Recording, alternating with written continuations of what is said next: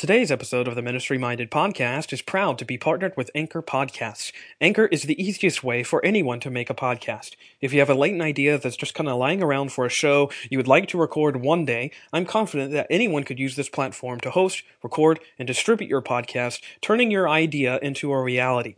Anchor puts everything you need to be successful all in one place. You can start a new recording right from your mobile device. They also have convenient creation tools that allow you to edit your audio files so they sound crisp and great. Anchor also distributes your podcast for you, letting listeners find your show almost everywhere, including Spotify, Anchor Podcasts, Google Podcasts, and several others. And best of all, it's free. There are no hosting fees or monthly subscriptions or minimum listener counts, just an easy to use platform to get your podcast out there at no cost to you. Download the Anchor app or go to anchor.fm today to get started. Hello and welcome to another episode of the Ministry Minded Podcast, a show that seeks to marvel at the mercy of God that meets us in our messy ministries. I'm your host, Brad Gray, and this is episode number 23. I'm sitting here in my hotel room a few hours after the last words have been uttered from the pulpit at the 2018 G3 conference in Atlanta, Georgia. And uh, I just figured I'd put on my headphones really quick and just sort of think out loud uh, about what's transpired, about what's been said, and, you know, sort of where I look to go from here. What are the uh, ramifications? What's the aftermath of this conference. You know, sometimes you can get caught up in sort of the allure and sort of all the events and the lights and everything that goes on at a conference, a Christian conference. And sometimes you don't you don't apply those things to your quote unquote normal Christian life. And so I wanted to do that now and just try to encourage you. If you didn't go, encourage you if you did go and to sort of think through some of the things uh, that I heard. Before I get into that, today's show is brought to you, of course, by the Christian Standard Bible. The Christian Standard Bible offers an optimal blend of accuracy and readability, which inspires lifelong discipleship and helps readers make a deeper connection with God's Word. To find out more about the Christian Standard Bible, go to csbible.com. I know I was extremely blessed to bring my CS Bible with me throughout this conference. I found myself turning to it often and finding words and phrases and verses there that I will carry with me um, throughout the next few years and days of my life. Um, this was my first time attending the G3 conference. I've been to other Christian preaching conferences and whatnot, and um, but this was my first time here. Uh, everywhere I went, I looked around, uh, sort of green, like I had bright eyes, just wanting to take everything in. It was a this is definitely the biggest conference I have ever been to. I don't know the final tally of the attendees.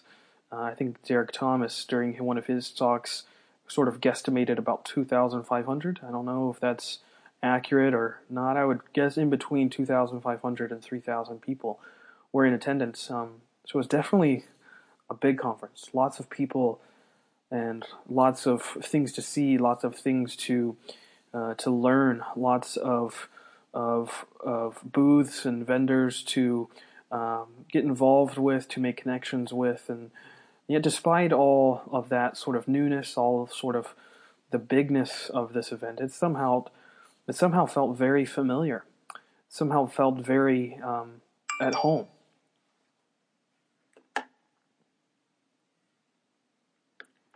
It somehow felt very at home. And I think that's what stood out to me the most you know, at least amongst the attendees for sure, just how familiar everything felt and how just how really instant the connections were with those that I was able to meet. You know, I'm so grateful for the people I was able to come in contact with and for the people I was able to meet in person. You know, it's funny.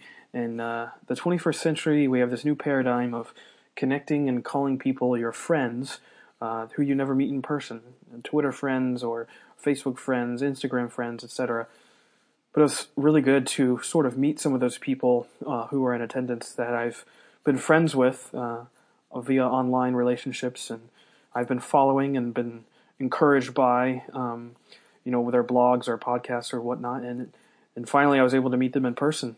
Uh, that was um, really encouraging, and that's what makes conferences like these, I think, very enriching and just very uplifting is uh, meeting people uh, like that is is in befriending you know guys perhaps you might already know but you can now know on a deeper level in a more intimate way. Um, I was very encouraged by that uh, just the solidarity of the people. Um, but also I would say the sincerity of the song services. Um, each time the worship was opened with song I was just very blessed and blown away by the sincerity of the leaders, of the singers, of the um, instrumentalists. Um, you could tell that they weren't doing this for show. They weren't doing this for any type of acclaim to themselves. Um, but they were moved and they were even at awe at the power of worship, uh, the power of singing in worship. And uh, that was really cool. The song services really made this you know, you know, a conference I I won't soon forget. Um, the songs were heartfelt. They were ideal uh, for engendering a worshipful heart, a worshipful mindset, a a heart and a mind that is ready to hear the Word of God opened. Um, you know, through hymns, through special music, they were both on point. They were powerful. They were um, songs that were uh, well chosen and well performed and all to the glory of God. Um, I was I was very blessed, uh, very blessed by the music and the singing. Um, likewise, uh, each uh, speaking session I was able to hear was incredibly powerful in their own distinct ways. You know, it was awesome to see and hear guys um, like Paul Tripp and Steven Lawson and Voddie Baucham and H.B. Charles and Derek Thomas and James White and Tim Challies and on and on, and the many others who spoke and presented. Um, it was a blessing. It was encouraging to see these men uh, talk and preach. And even though I didn't get to hear every single session, um, what I figured I'd do through the majority of the rest of this short podcast, um, I figured I'd just walk through some of my favorite talks and and uh, some of the quotes that I scribbled down on my iPad as I was listening. Um, I'll start perhaps with, you know, my favorite quote of the entire conference. Um, it's actually something Paul Tripp said on the actually the very first day uh, during his first talk. He was um, he he began and he said every horizontal human dysfunction is rooted in vertical brokenness. Let me repeat that because I think it's important. Every horizontal human dysfunction is rooted in vertical brokenness. Now that has, you know, a vast array of applications and a vast array of nuances that we could take out of that quote, out of that phrase, out of that truth, really. But I think what's most important is realizing that the brokenness that we see, the dysfunction that we see, the chaos that we see all around us through people that don't know God is a result of their fractured relationship with God. Even people who don't, you know, even people who don't believe in God, they are making a albeit erroneous, but eh, they're making a very theological statement by saying they don't believe that God exists. And as a result of the fall, as a result of sin, and that's why our relationships must be bathed in the gospel because it's the gospel of grace that restores the vertical relationship, which will in, then in turn restore our horizontal relationships. Chaos, the chaos of this world, the mayhem of our society, of our culture, can only be relieved by the mercy of God. The mercy, you know, that meets us in our messy ministries, that meets us in our messy lives, you know, quite frankly, the mercy that meets us in our mayhem. And that's what is amazing about that phrase, about that truth, that every horizontal human dysfunction is rooted in vertical brokenness. It is a great reminder, I think, that um, the ministry is about restoring the vertical. It's about restoring the relationship between God and man, which will then f- fuel and and then overflow into human relationships. And we must get those in the proper order. And throughout both of Paul Tripp's talks, I was supremely encouraged uh, by his emphasis on gospel parenting you know, I was recently gifted his book. I think it is just called Parenting. Um, but uh, I haven't been able to crack it open, and now I'm definitely going to. Uh, I feel like these were talks taken right out of his book. Um, but he spoke um, both times really on the nature of gospel parenting and just what that means, what that looks like, um, and what that means, especially in a, a in a 21st century society.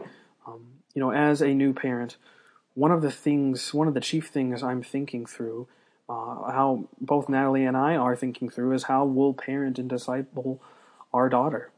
Um, how we'll, we'll discipline her, how we will teach her the gospel in various scenarios, in various ways, and not just make her a, a well behaved young lady, but make her a, a young lady who is is deeply entrenched in the gospel love that not just Natalie and I have for her, but deeply entrenched in the love that Jesus has for her, because that's what's most important.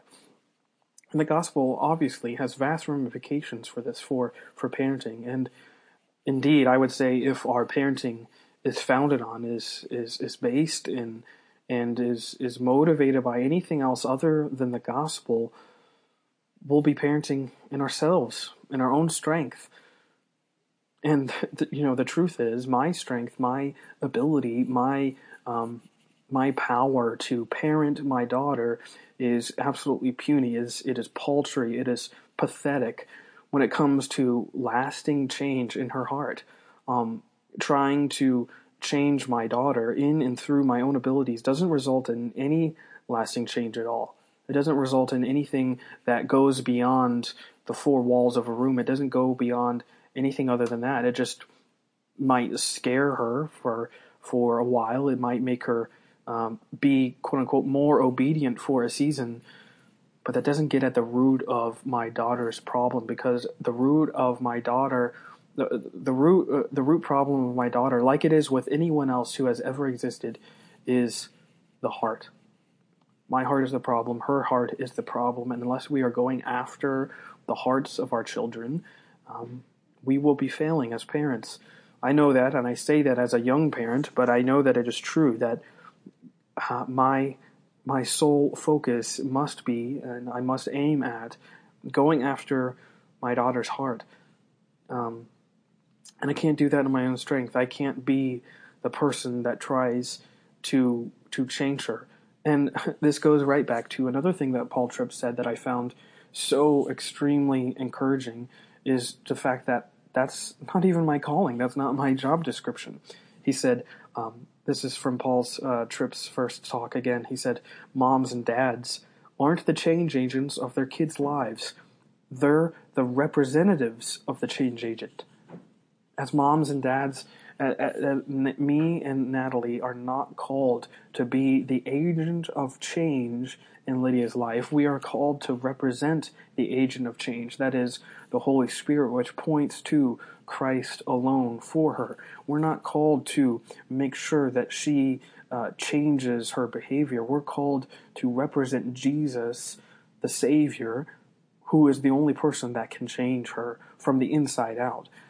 Because um, I don't want just a, a, a, daughter who is well behaved all the time, um, but doesn't have a good heart, who doesn't have a love for God and an understanding of who she is in the face of God.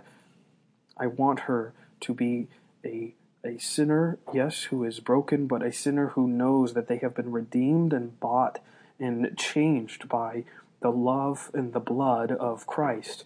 Um, and I do that not by forcing that on her, and we we don't do that by by by uh, in, putting instilling fear in her because of who we are or what we might do through bribery or any such thing. Um, we do that by representing Jesus, by reflecting Jesus in the way that we discipline and the way that we nurture and the way that we talk. And so even now, I'm, I, I think what has most been on my mind is thinking through just those things, thinking through, okay, how do I go about doing this?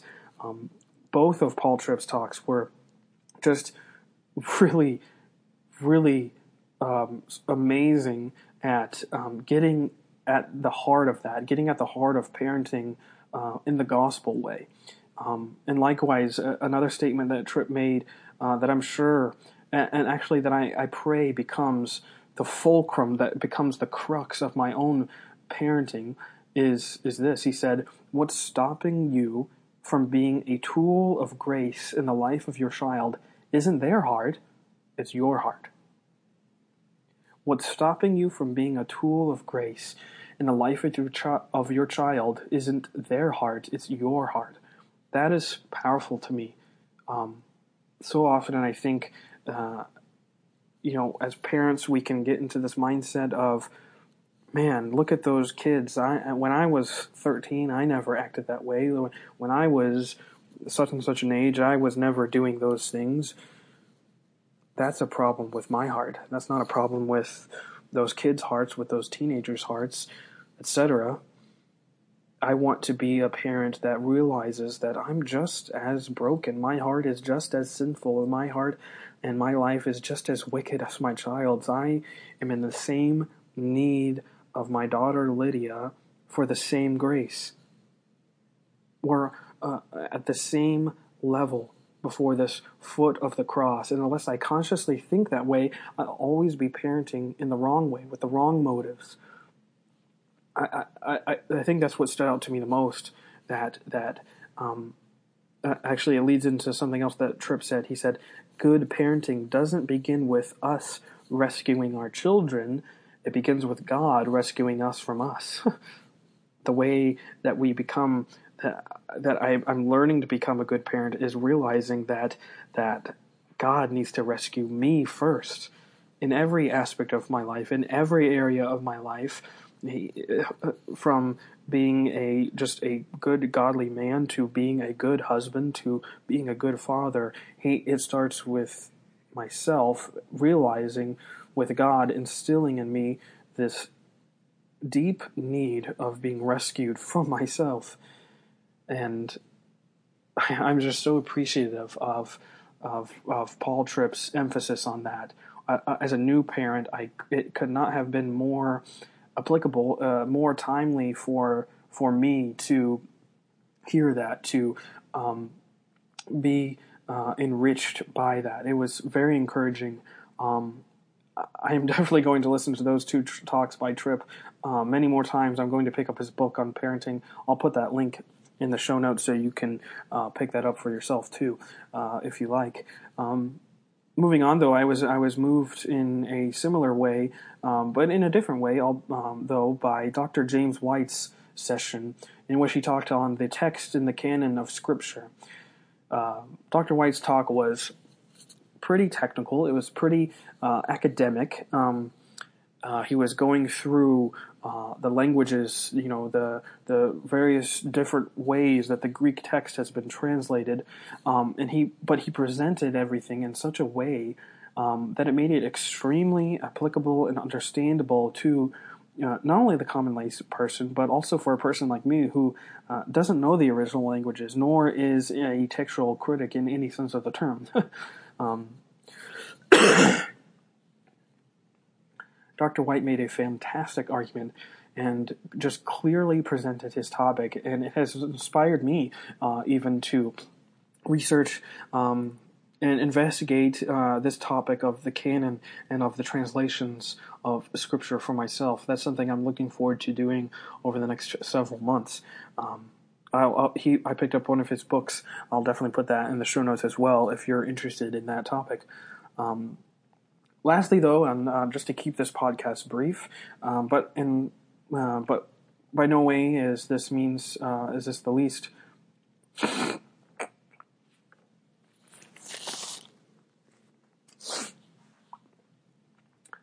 And just so I can keep this uh, podcast brief, um, this is by by no means the least of the um, powerful sermons, but I was able to see and hear Dr. Steven Lawson for the first time from uh, One Passion Ministries.